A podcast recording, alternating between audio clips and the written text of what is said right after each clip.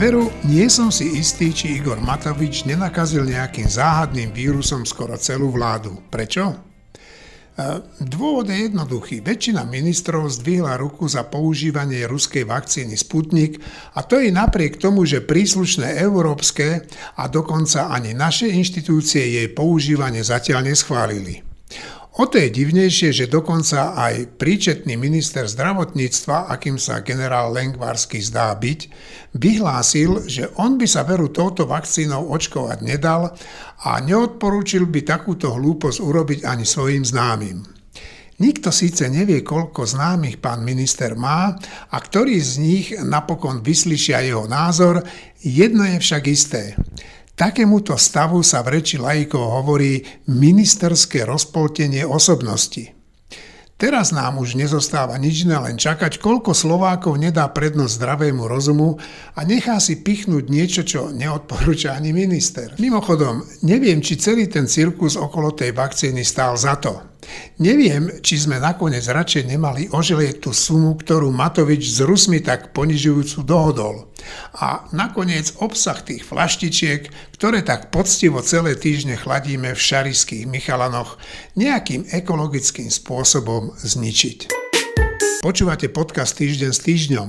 Viacerí naši poslucháči sa pýtali, prečo sme minulý týždeň tento podcast nemali. Nuž, Odpoveď je jednoduchá. Napriek tomu, že som sa vyučil za elektromechanika, úspešne dokončil strednú priemyselnú školu elektrotechnickú v Bratislave, tak napriek tomu všetkému sa mi z času na čas stane, že to, čo nahrám, nejakým záhadným spôsobom vymažem. No a presne to sa mi prihodilo pred týždňom. Dnes sa pokúsim, aby sa mi to nestalo a aby sa mi Štefan Hríb, Marina Galisová, Martin Mojžiš a Šimon Jeseniak, ktorí tu so mnou sedia, už nesmiali. Začíname. Sputnik. E, dáte sa niekto s tým Sputnikom očkovať? Šimon. Ja sa nedám Sputnikom, už som zaočkovaný prvou dávkou Astri a čakám na druhú dávku a keby bol aj Sputnik EMO schválený, tak sa ním zaočkovať ani omylom nedám. A prečo ani omylom? Pretože nechcem prispievať na ruské guľky, ktoré sú pálené na Ukrajincov. Dobre, no takže to mal byť taký pokus o vtipný začiatok. Eh, samozrejme, že táto kauza Sputnik na Slovensku má mnoho takých konotácií. Ako to vidíš ty, celú tú kauzu, Marina? Eh, celú kauzu vidím tak, ako myslím si, že normálni ľudia vidia negatívne, pretože to bolo čisto Matovičovo PR, vyrobené za štátne peniaze, v ktorom on dúfal, že zaloví vo vodách voličov, ktorí obľubujú všetko ruské, aj keby to bolo neviem čo, aj, keby, aj, aj pavučiny by si dali na ranu, keby prišli z Ruska na miesto leukoplastu.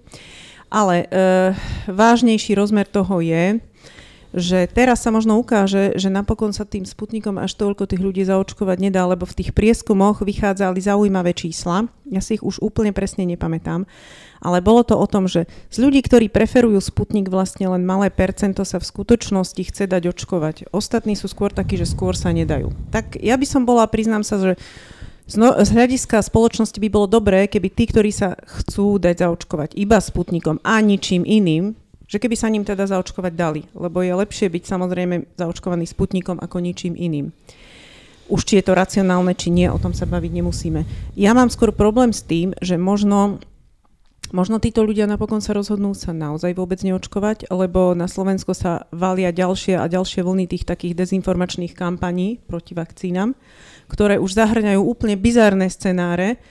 Neviem, či ste to počuli, ale že proste už pobyt vedľa zaočkovaného človeka vám môže spôsobiť zdravotné problémy, ženám výkyvy menštruačného cyklu, neplodnosť, neviem čo. To sú tak strašné veci a také bláznivé, že normálny človek to zdieľať ani zmysľať tak nemôže.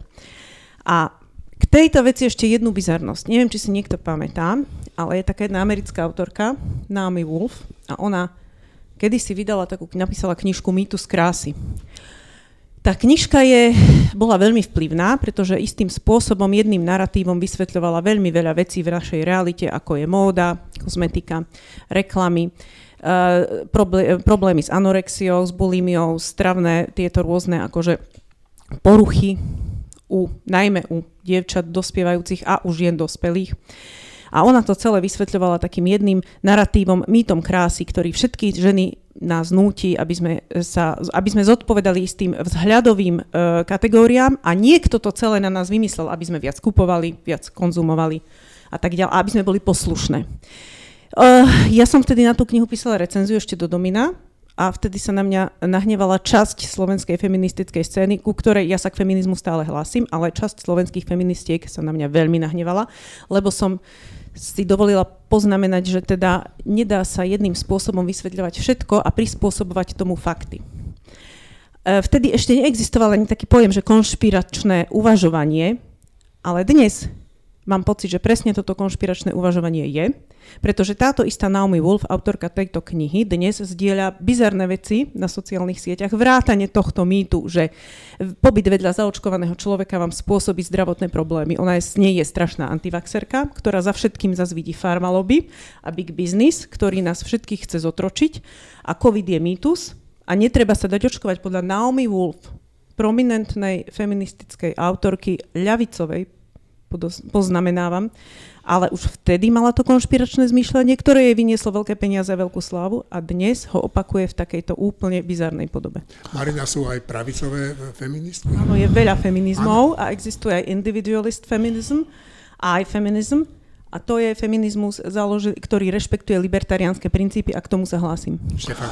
No, e, to je akože na Slovensku zostaňme, že teraz zomreli dvaja takí známi ľudia, jedného som aj osobne veľmi dobre poznal, Andrej Miklanek a druhý je Julo Viršik, taký ten e, hudobný redaktor a sa objavujú správy alebo také tie poznámky, že či to je náhoda. A teda myslí sa tým, že samozrejme, že to je spôsobené tým, že či náhodou neboli zaočkovaní. No proste toto sa tu šíri na Slovensku, takéto úplne, že uletené veci. Uh, ale zase denne sa očkuje, ak to sledujem, už nad 20 tisíc ľudí, čo je aj možno aj 30, čiže, čiže to číslo už je celkom, už je to 1 600 700 tisíc, za chvíľku budú 2 milióny, čiže napriek tomu strašnému uh, antivaxerskému a celému tomu pomílenému hnutiu. E, nakoniec si myslím, že preváži nejaký zdravý rozum a že minimálne 50% ľudí bude zaočkovaných, čo s tým, že ďalších možno milión ľudí prekonalo ten COVID spôsobí, že tá druhá vlna, tretia vlna nebude až taká silná, si myslím. Čiže to je dobrá správa v skutočnosti napriek týmto hrozným veciam, ktoré sa píšu. Čo sa týka toho Sputnika, uh, tak uh, no, to len všetko, všetky tieto veci si vyžadujú aspoň trocha pamäte, tak to, to, ten celý Sputnik začal vtedy, keď, keď kulminovala druhá vlna, zomieralo veľa ľudí denne, ten, tá, to manažovanie pandémie, pandémie sa vymklo Igorovi Matovičovi z rúk, ktorý povedal, že on je ten, ktorý ju manažuje. No tak to sa snažil, a to tak býva normálne v politike, že sa to snažil prekryť nejakou inou bombastickou vecou, to znamená, že dobre, tak je, že veľa, veľa teda nakazených, tak ja spôsobím, že bude veľa zaočkovaných, lebo dovezem 2 milióny Sputnika, no tak to znelo tak bombasticky a snažil sa tým prekryť tie, tie strašné e, počty úmrtí. To, ako to skončilo, skončilo to teda tak, že dlho, dlho sa mu nepodarilo to presadiť, čo je ináč úplne zaujímavé, keďže majú väčšinu vo vláde. A e, d- nakoniec to skončilo úplne takým troška aj fiaskom, zase to, to, málo kto si to všimne, ale tak skončilo to tak, že minister zdravotníctva nominovaný za Olano povedal, že dobre teda, že od 7. či koľkatého júna, možno skôr, bude tých 200 tisíc, tých iných nemusíme vlastne kupovať, čiže to je taký ústup, že vlastne ich bude len tých 200 tisíc, dobre, neminieme viac peňazí. A navyše ešte povedal, a to je to, to, je to, to, to krásne na tom, že, že on ale sa Sputnikom zaočkovať nedá a ešte dodal, že ani svojej rodine by to neodporúčal. No to je také, že tak si to na chvíľku predstavme, že by to povedal pred dvoma, troma mesiacmi, že vo vlajkovej lodi záchrany percent Igora, Igora Matoviča by povedal nový minister vtedy jednodňový, že ale on sa nedá Sputnikom ani rodine, inými slovami neverí tomu. Tak to je výsledok e, tejto operácie Igora Matoviča, že klesli mu percentá, čiže nezachránil to, e, neprekryl ten počet e, obetí a ešte aj vo vlastnej strane a vo vlastnej vláde ľudia, ktorí sú za to zodpovední, hovoria, že Sputnik nie je teda vhodný pre seba ani pre rodinných príslušníkov, tak to je podľa mňa že veľká prehra a, a je to dobré, že to tak dopadlo. Ešte k tomu výpočtu tých vecí, čo sa stali, prišiel miesto predsedu vlády vďaka Sputniku.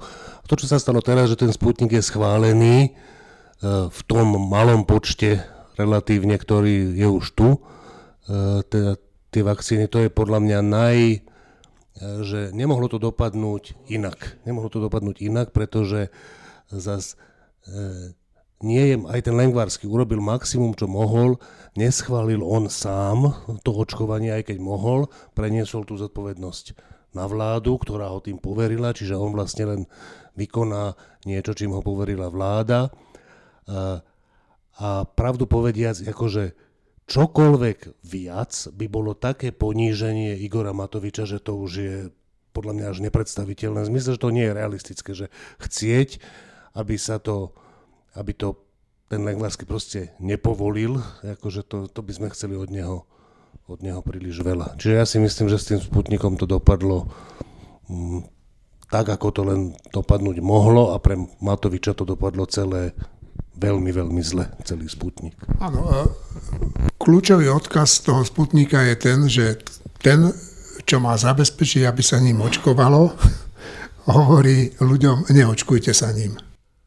A ja ešte k tomu taká zaujímavá vec, ja by som si povedal, že, že to by sme mali celkom sa na to pozerať, že Igor Matovič je nezaočkovaný. On síce prekonal COVID, ale niekedy ešte, ešte minul, v roku 2020. To znamená, že už je takmer pol roka potom a je celkom normálne, aby minister bol zaočkovaný a on zaočkovaný nie je. je akože, ja si myslím, že jeho vzťah k očkovaniu aj v súvislosti s tým, čo tu hovorila Marina a Štefan, že to možno bude ešte zaujímavé, jak sa tento človek bude očkovať, alebo jak sa bude očkovaniu vyhýbať. Ja si pamätám rozhovor Igora Matoviča ešte niekedy v novembri alebo decembri ubrania Závodského. A zase tam Igor Matovič povedal, že on sa jednoznačne zaočkovať dá a vysvetloval to, že tak mám sa dať zaočkovať ako prvý a budú ma hejtovať, alebo sa zaočkujem ako posledný a budú ma hejtovať, že sa, že sa toho bojím. Takže Igor Matovič sa vyjadril ešte v decembri, že sa zaočkovať dá. Neviem, či to niečo svedčí o jeho postoji k zaočkovanosti, ale artikuloval to. Počkajte, ale u Igora Matoviča je podľa mňa obrovský rozdiel medzi tým, keď niečo povie, že urobí a či to urobí. Čiže ja, ja netvrdím, som ďaleko od toho, aby som tvrdil, že on sa nezdá zaočkovať, lebo sa toho bojí, alebo že je v skutočnosti tiež antivaxer svojim postojom k tomu, to som ďaleko od toho, aby som to tvrdil. Ja, mne sa len zdá, že je to zaujímavé, ten jeho postoj a očakával by som ešte veľa takýchto rečí, ktoré budú vysvetľovať prečo sa ešte nedal zaočkovať. Ja by som trochu očakával, že keďže nazval, že Sputnika nazval atomovku alebo niečo podobné, tak keď chce dokázať, že je to bezpečná vakcína, tak nech sa ňou ide dať zaočkovať, má na to skvelú príležitosť. Typujem, že on čaká na ten najlepší PR moment, z ktorého by najviac vytlkol. Čiže on sa preto uvažoval, či pôjde posledný, či pôjde prvý, že toho budú hejtovať. Predpokladám, že čaká na moment, v ktorom by ho milovali neviem, či nastane, či je to možné.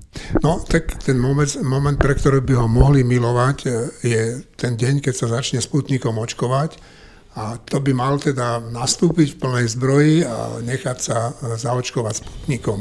Či to urobí, neviem.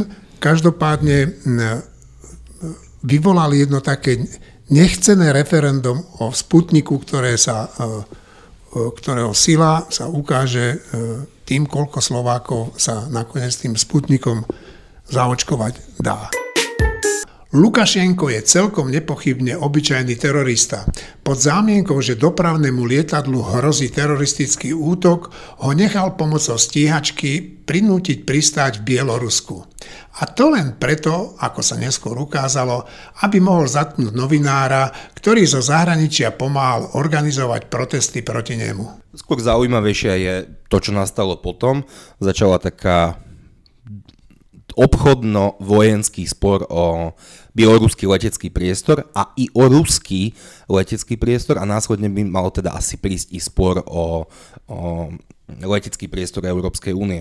Potom, čo Lukašenko úplne bezprecedentne uh, uniesol uh, lietadlo spoločnosti Ryanair, to spustilo obrovské ohlasy a jedných s ním je teda uh, vojna o letecký priestor. Mne sa naozaj páčil, my sme spolu s Jeňom boli na, takú, dem, na takej demonstrácie, demonstrácii na podporu Bieloruska a tam generál Macko pekne hovoril o tom, že rozdiel medzi Európskou úniou a západnou civilizáciou a tým zvýškom východného sveta je hlavne v tom, že Lukašenko a Putin argumentujú tým, ale že to bude drahšie, ak nebudeme využívať bieloruský, bieloruský priestor, na čo, na čo Mácko povedal, že ale to je ten civilizačný rozdiel, že my si radšej priplatíme pár eur, ako by sme mali lietať cez bieloruské územie.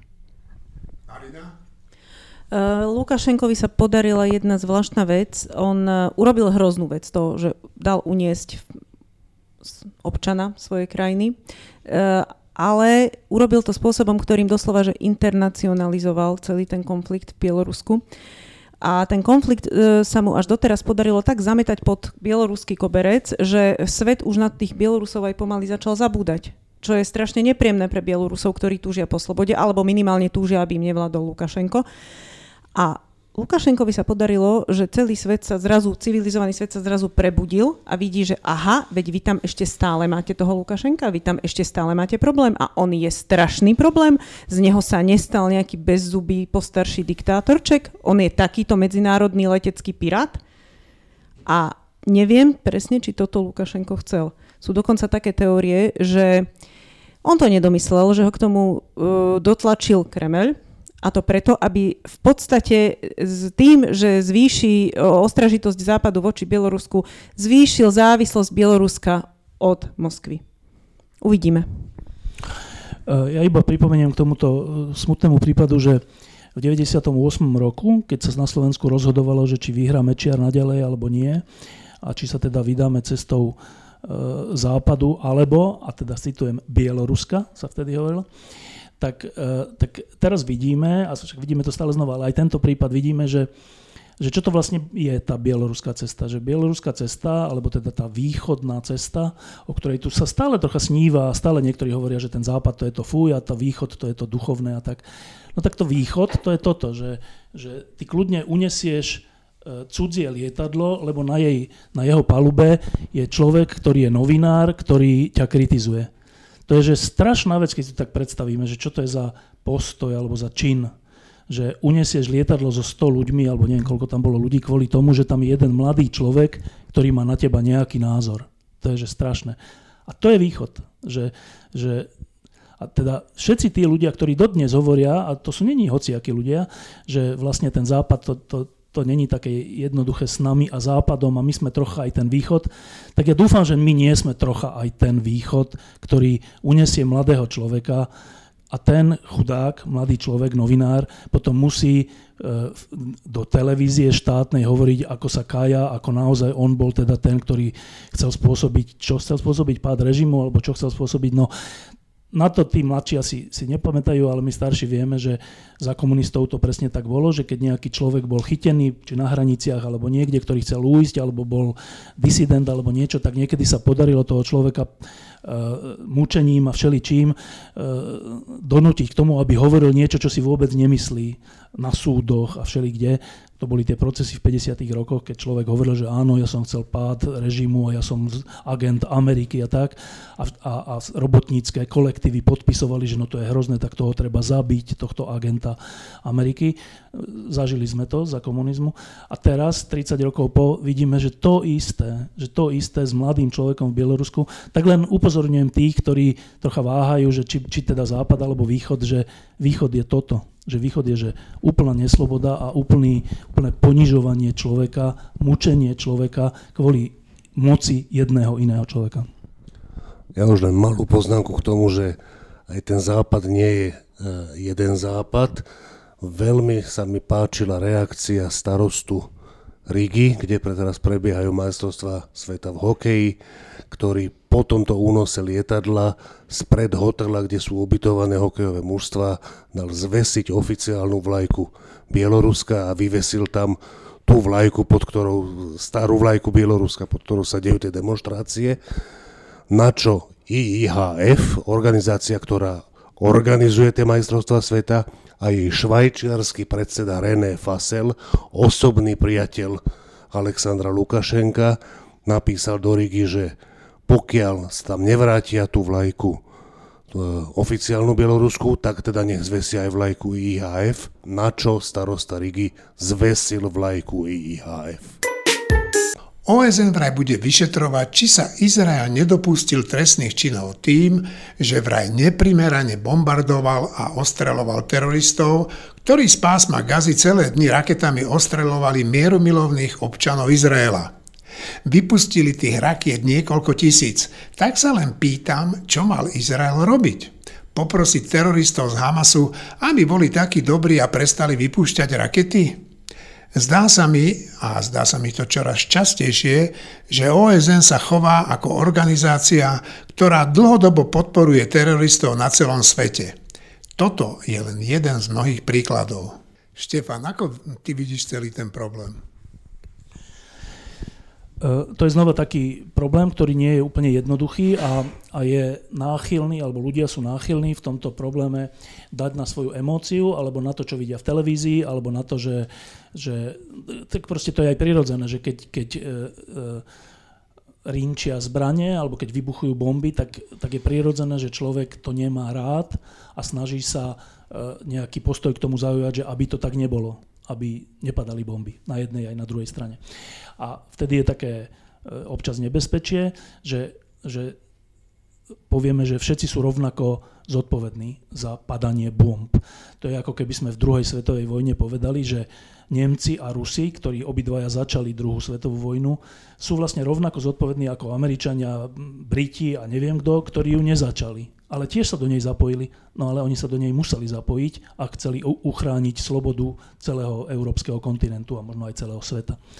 Čiže to je, to je podobný prípad, že e, keď, e, keď je štát Izrael, malý štát Izrael, ktorý mimochodom vznikol tak, že po druhej svetovej vojne, keď, keď sme sa aj my špeciálne na Slovensku, ale nielen my, pričinili o to, že tu bol pokus o vyhľadenie celého židovského národa, z, z tváre zeme, my sme boli toho aktívnou súčasťou, tak e, keď po skúsenosti holokaustu, ktorá je možno aj najhoršia skúsenosť v histórii ľudstva, neviem, ale je, určite patrí medzi najhoršie skúsenosti v histórii ľudstva, tak, tak e, si svet povedal, že musí to nejakým spôsobom aspoň čiastočne odčiniť, on sa to odčiniť samozrejme nedá, ale aspoň niečo urobiť pre ten vyhľadzovaný národ, tak vznikol štát Izrael, ktorý dostal nejaké hranice a nejaké územie Žiaľ, v okolí toho štátu existovali a existujú režimy, ktoré s tým nesúhlasia a ktoré sú stále za to, aby ten štát bol vyhladený, aby ten štát tam neexistoval, aby, aby Židia boli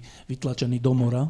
A tak to majú aj v oficiálnych svojich programoch a, a doktrínach, tak, tak keď je to takto, a ono to tak je, tak je našou psou povinnosťou trvať na tej našej uh, pomocnej ruke po druhej svetovej vojne, že že áno, prepačte, chceli sme vás vyhľadiť, je to hrozné, čo sme urobili a my vám teraz pomôžeme, aby ste mohli vôbec existovať. My vám nepomôžeme, že nejakému šťastiu, ale aspoň k tomu, aby ste mohli existovať na tejto zemi. Tak ja si myslím, že je našou psou povinnosťou nás západu, v tomto prípade minimálne, uh, trvať na tom, že Izrael má právo existovať. A všetci, ktorí hovoria, že nemá právo existovať, majú byť nami považovaní za nepriateľov slobodného sveta. A to sa tam presne deje, o toto tam celé roky ide. Tam nejde o to, že či má byť taká alebo onaká hranica toho či onoho územia, ale o to, či, či vôbec sa vieme dohodnúť, svet, či sa vieme dohodnúť, že Izrael má právo existovať. Pokiaľ budú existovať organizácie ako Hamas, ale aj niektoré režimy ako iránsky a ďalší, ďalšie, ktoré popierajú právo existencie Izraelu, tak musíme byť proti ním. Proste musíme. A keď sa na to takto pozrieme, teda zo zorného holokaustu a našej zodpovednosti a našej zodpovednosti za pomoc Izraelu, tak, tak, a musíme sa podľa mňa na to takto pozerať, tak vidíme síce, že rakety lietajú na jednu aj na druhú stranu a aj na jednej, aj na druhej strane zomierajú aj deti, aj nevinní ľudia, a to je hrozné, ale musíme sa pozerať na to, že ako to vzniká, čo je dôvodom prvých rakiet, kto začína a prečo začína. A teda môjim v tomto prípade laickým pohľadom, ja nie som až taký expert na dianie v pásme gazy a tak, ale to, čo vidím a opakovane to čítam a sledujem, je, že tie rakety prichádzajú najprv z pásma gazy, alebo teda z Hizbaláhu a z Hamasu a z takýchto organizácií do štátu Izrael. A ak by Izrael sa nebránil, obklopený režimami, ktoré nechcú, aby existoval, tak by zanikol. Čiže toto je podľa mňa úplne že základné garde. Ak, ak sa dohodneme všetci na Slovensku na tomto základnom garde, tak potom môžeme hovoriť, že počkajte, táto jednotlivá akcia bola nesprávna, tam ste urobili chybu, tam ste zbytočne ne, vypustili nejakú raketu, vy Izraelčania, ale musí byť základné garde toto. Ak, pokiaľ nie je, tak sa nedá o tom racionálne diskutovať. Ono sa o tom aj tak nedá racionálne diskutovať, lebo to je aj duchovná vec, tisícročná, šestisícročná vec, celá existencia Izraela. Súvisí to s náboženstvom, súvisí to s, s otázkou zmyslu života až. Ale keď toto všetko pominieme, tak by som očakával po našej skúsenosti na Slovensku, že sa plným hrdlom postavíme za to, že Izrael má právo existovať a my mu v tom budeme pomáhať. Šimon trochu k tým deťom. Je tragédia, keď umierajú deti, ale podľa oficiálnych štatistík sa k deťom zaratávajú aj ľudia, väčšinou muži, ktorí majú 15 až 18 rokov. Len to, v tomto prípade to už nie sú úplne deti, to sú vyškolení vojaci. Čiže do týchto štatistík sa zaratávajú aj oni. Ak by sme túto štatistiku uh, upravili a znížili uh, to kvórum uh, pre deti na 14 rokov, tak by ten počet bol ten počet bol iný. OSN úplne pravidelne, dá sa povedať, že dekády uh, sa snaží prijímať rezolúcie, uh, rezolúcie proti Izraelu. Ešte poznámka, ja nechcem znižovať tú obeď, že keď má niekto 15 rokov, že je to iná obeď. Stále je to obeď, ale je dôležité povedať túto, uh, túto faktickú poznámku. A tretia posledná vec, tak si predstavme, že 4000 rakiet dopadne na Londýn, Paríž, Washington, Moskvu a Peking. Čo by sa stalo s územím agresora? Ono by bolo, neviem, že vyhľadené v zmysle genocídy, ale to by bol tak frontálny útok, že tam by najbližších x dekád neprišiel žiaden útok iba kameňmi. Ešte jedna poznámka taká, že to je ešte zložitejšie s tými deťmi, lebo uh, tie, uh, tie uh, režimy, ktoré sú nepriateľské voči Izraelu a v tomto prípade aj hnutie Hamas, to často robia tak, že oni dajú ako ľudské štíty, e, aj vrátane detí tam, kde vedia, že príde bomba. Že to je ešte tak, že ten Izrael často informuje dopredu to hnutie Hamas, respektíve do pásmo Gazy, že ktorú infraštruktúru idú zbombardovať, aby teda ľudia odtiaľ odišli. Lenže oni tam tých ľudí často nechajú, aby potom bola tá správa, že vidíte, tak oni zabili deti a ľudí, čo je, to je dôležité povedať. Ale súčasne jedným hlasom treba povedať, že aj keby to bolo len jedno dieťa nevinné, tak, tak je to hodné, že to je jedno, že 15 alebo 17 alebo 12 alebo 5 ročné, ale že každý život je rovnako cenný. Marina. Kto je k tomu, že Západ má tendenciu vnímať palestínčanov ako obete, tak ja si ja som pevne presvedčená, že palestínčania naozaj obeťami sú. Oni sú však obeťami v prvom rade Hamasu.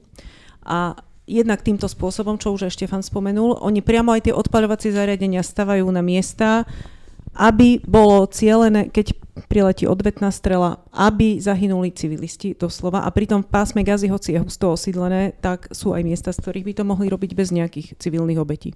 Ale proste cieľene stavajú odpaľovacie zariadenia tam, kde zároveň sú civilisti a kde sú deti. A to je príšerné zverstvo. A druhá vec, ako sú, druhý spôsob, ktorým môžeme povedať, že palestínčania sú obeťami Hamasu, je to, že Hamas e, vyhral síce teda jedny voľby v pásme Gazy, ale v zápätí si krvavo upevnil moc prevratom, kde a počas tohto prevratu zahynulo množstvo palestínčanov, ktorí ale nesúhlasili s Hamasom, ktorí boli z iných politických hnutí, ktorí uh, proste patrili medzi jeho názorových oponentov a Hamas si konsolidoval moc strašným spôsobom. On tých ľudí doslova, že umúčil na smrť. To nie je normálne. Takisto nie je normálne, že v pásme Gazy je e, tvrdý režim, že ženy musia chodiť zahalené, ináč sú vystavené ponižovaniu, zneužívaniu, vraždám. To nie je normálne. To, takisto nie je normálne, že v pásme Gazy neexistuje, aby sa niekto voľne, otvorene vyhlásil, že patrí, e, že je gay, lesba, že patrí k tejto komunite LGBTI.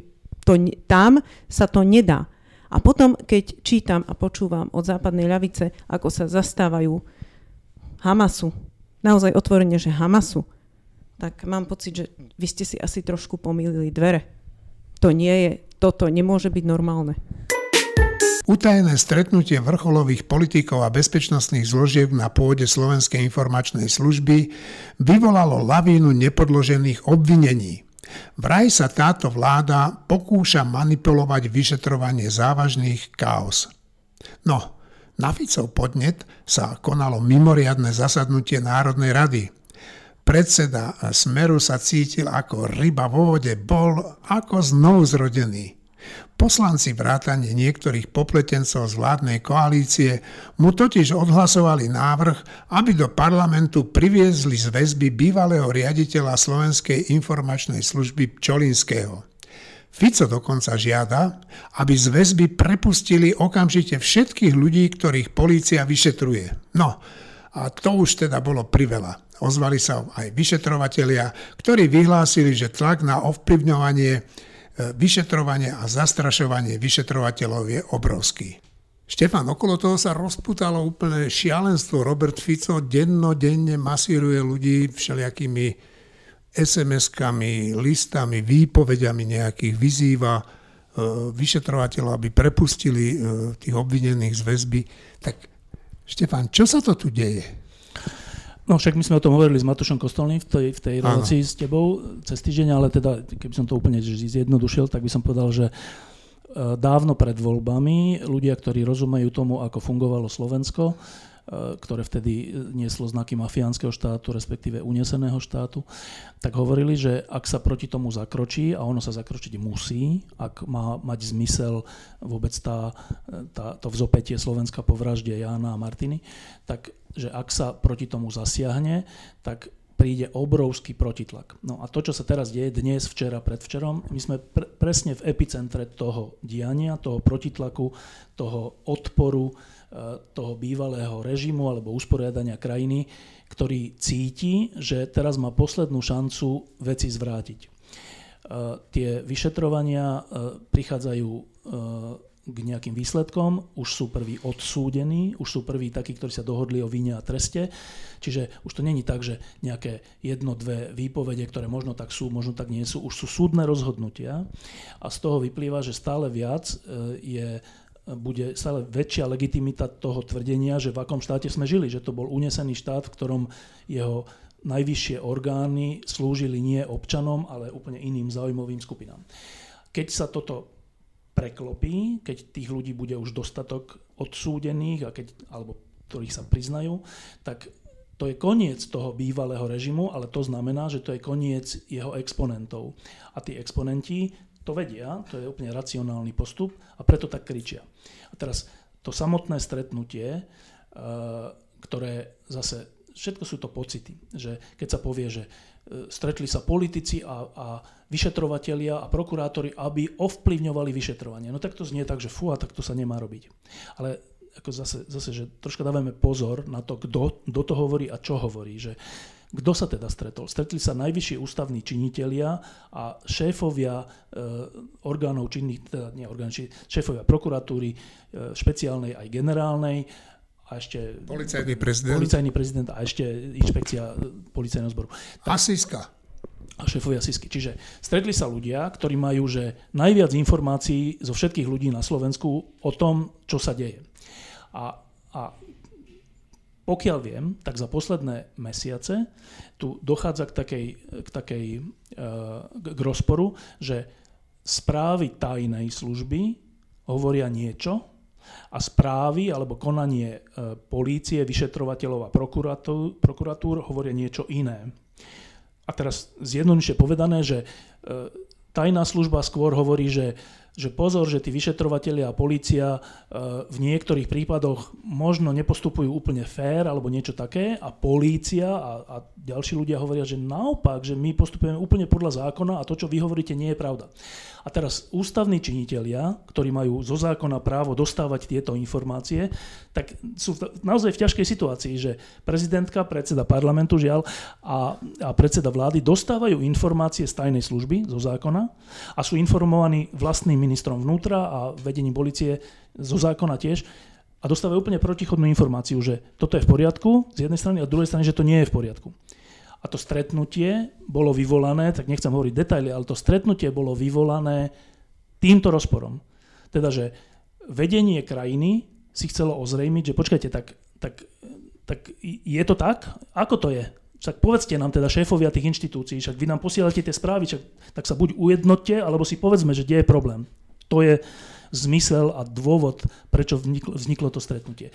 To, že e, teraz nám budú, bude opozícia hovoriť, že to stretnutie vzniklo na to, aby konkrétnu kauzu, jednu, druhú, piatú, sa dohodli, že jak ju budú riešiť, to je tak, to je tak mimo reality, že Dobre, pri, pri zlej vôli si všetci môžeme povedať všetko, ale pri, pri normálnej vôli a pri racionálnom uvažovaní, tak keď na tom stretnutí bola prezidentka Čaputová, a teraz dávam do zatvorky, že či tam mala byť alebo nemala byť. Podľa mňa to je úplne zbytočné, že tam bola, že môže si tým zbytočne poškodiť. Ale keď tam bola, tak pre mňa je to dôkaz toho, že ona dáva pozor na to, aby sa tu dodržiavali princípy právneho štátu, lebo to robí celý život. To, ako ľudia sa nemenia zo dňa na deň. To je tak, že máš nejaký príbeh. Príbeh Zuzany Čapitovej je príbehom dodržiavania právneho štátu. Nech hovoria jej odporcovia šeličo, že je to Šorošové dievča, tieto blbosti. Pravda je taká, že od skládky, ale pred skládkou, aj potom, e, pri amnestiách a pri všetkom, bola Zuzana Čaputová vždy na strane právneho štátu. Čiže keďže bola na tom stretnutí, tak pre mňa je to dôkaz toho, že na tom stretnutí sa nie, že ohýbal právny štát, ale naopak, že sa tam e, riešilo to, aby právny štát bol dôsledne dodržiavaný aj v týchto citlivých kauzách. E, čiže, uzáver, to stretnutie není protizákonné, neriešili, neriešili sa tam žiadne e, protizákonné postupy voči opozícii alebo voči Čolinskému alebo voči komukolvek. E, ja by som na také stretnutie nešiel, ale to je úplne iná otázka. Ale to, akože, mys, tá, ten delostrelecký útok, ktorý je teraz na celom Slovensku, že vidíte, toto je dôkaz toho, že dnešná koalícia vlastne kriví právo a chce dostať politických väzňov z opozície do basy, je úplne v rozpore s pravdou. Že úplne. Ja iba sa čudujem, že koalícia to nevie takto povedať. Že koalícia hovorí, tak áno, jeden problém je, že má vo svojom strede Borisa Kolára, ktorý to tak zle hovorí a takto zamlčiava a svojim hlasovaním dáva najavo e, nejaký svoj postoj, ktorý úplne metie verejnosť. Ale, ale že rozumní ľudia v tejto koalícii by sa mali normálne že postaviť a povedať, ako to je mimochodom. Vyšetrovatelia teraz, aj prokurátori, dali také stanovisko, ktoré je strašne dobré, že to málo kedy sa stalo za 30 rokov, že vyšetrovatelia jednotlivých kauz, a myslím, že aj prokurátori, dali že stanovisko, že počúvate politici, vy nerozprávajte veci, ktoré sú není pravdivé, lebo maríte vyšetrovanie. My, my postupujeme podľa zákona a keď vy budete v tomto pokračovať, tak môžete ohroziť vyšetrovanie. To je super vec, že to nehovoria politici jedni alebo druhí, to hovoria orgány činné v trestnom konaní. A ja si myslím, že majú že plnú pravdu. Martin? Ja ešte chcem doplniť k tomu, čo hovorí Štefan, že to je veľmi uh, podstatná časť argumentácie, že tam bola Zuzana Čaputová a čo to znamená.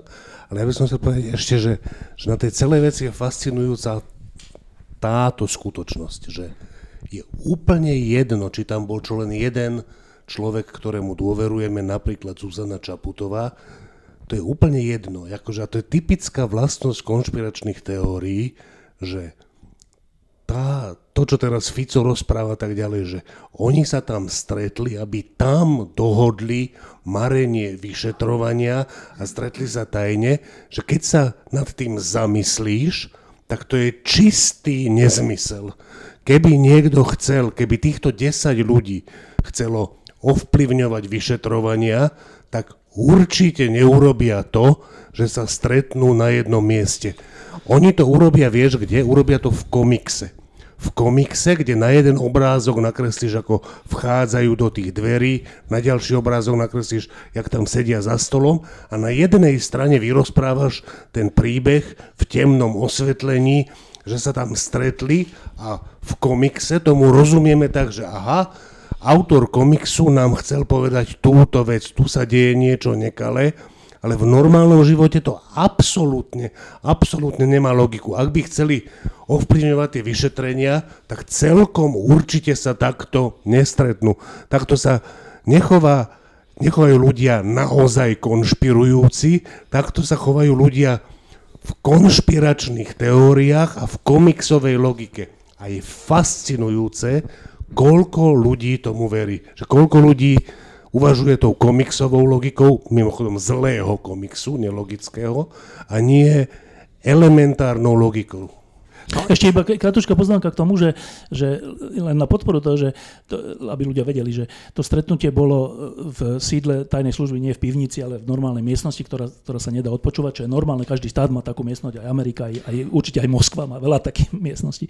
Ale uh, že keď chcem urobiť tajné stretnutie, tak tak sa nemôžem stretnúť na pôde štátnej inštitúcie, kde sú veci evidované, za účasti desiatok ochrankárov, ktorí nie sú nejakým spôsobom viazaní, alebo že ochrankár povie svojej žene, že bol niekde a tým pádom je koniec tajného stretnutia. Čiže ak idem na tajné stretnutie, kde je 20-30 ochrankárov, tak idem tam len vtedy, ak viem, že to nie je tajné a že nerobím nič nezákonné, ináč by som bol blázon a tak zase akože vedenie štátu nie sú blázni. No, ja by som k tomu len eh, dodal toľko, že práve Robert Fico a jeho kumpáni Kaliňák e, mali takéto utajené, utajené stretnutie v hoteli pána Širokého, kde sa stretávali s Bodorom a s, s mnohými oligarchami, vraj, teda píše sa o tom, ešte to nemáme celkom dokázané, a tam e, sa dohadovali, ako budú riadiť tento štát, ako ho budú vyciciavať ako upíry.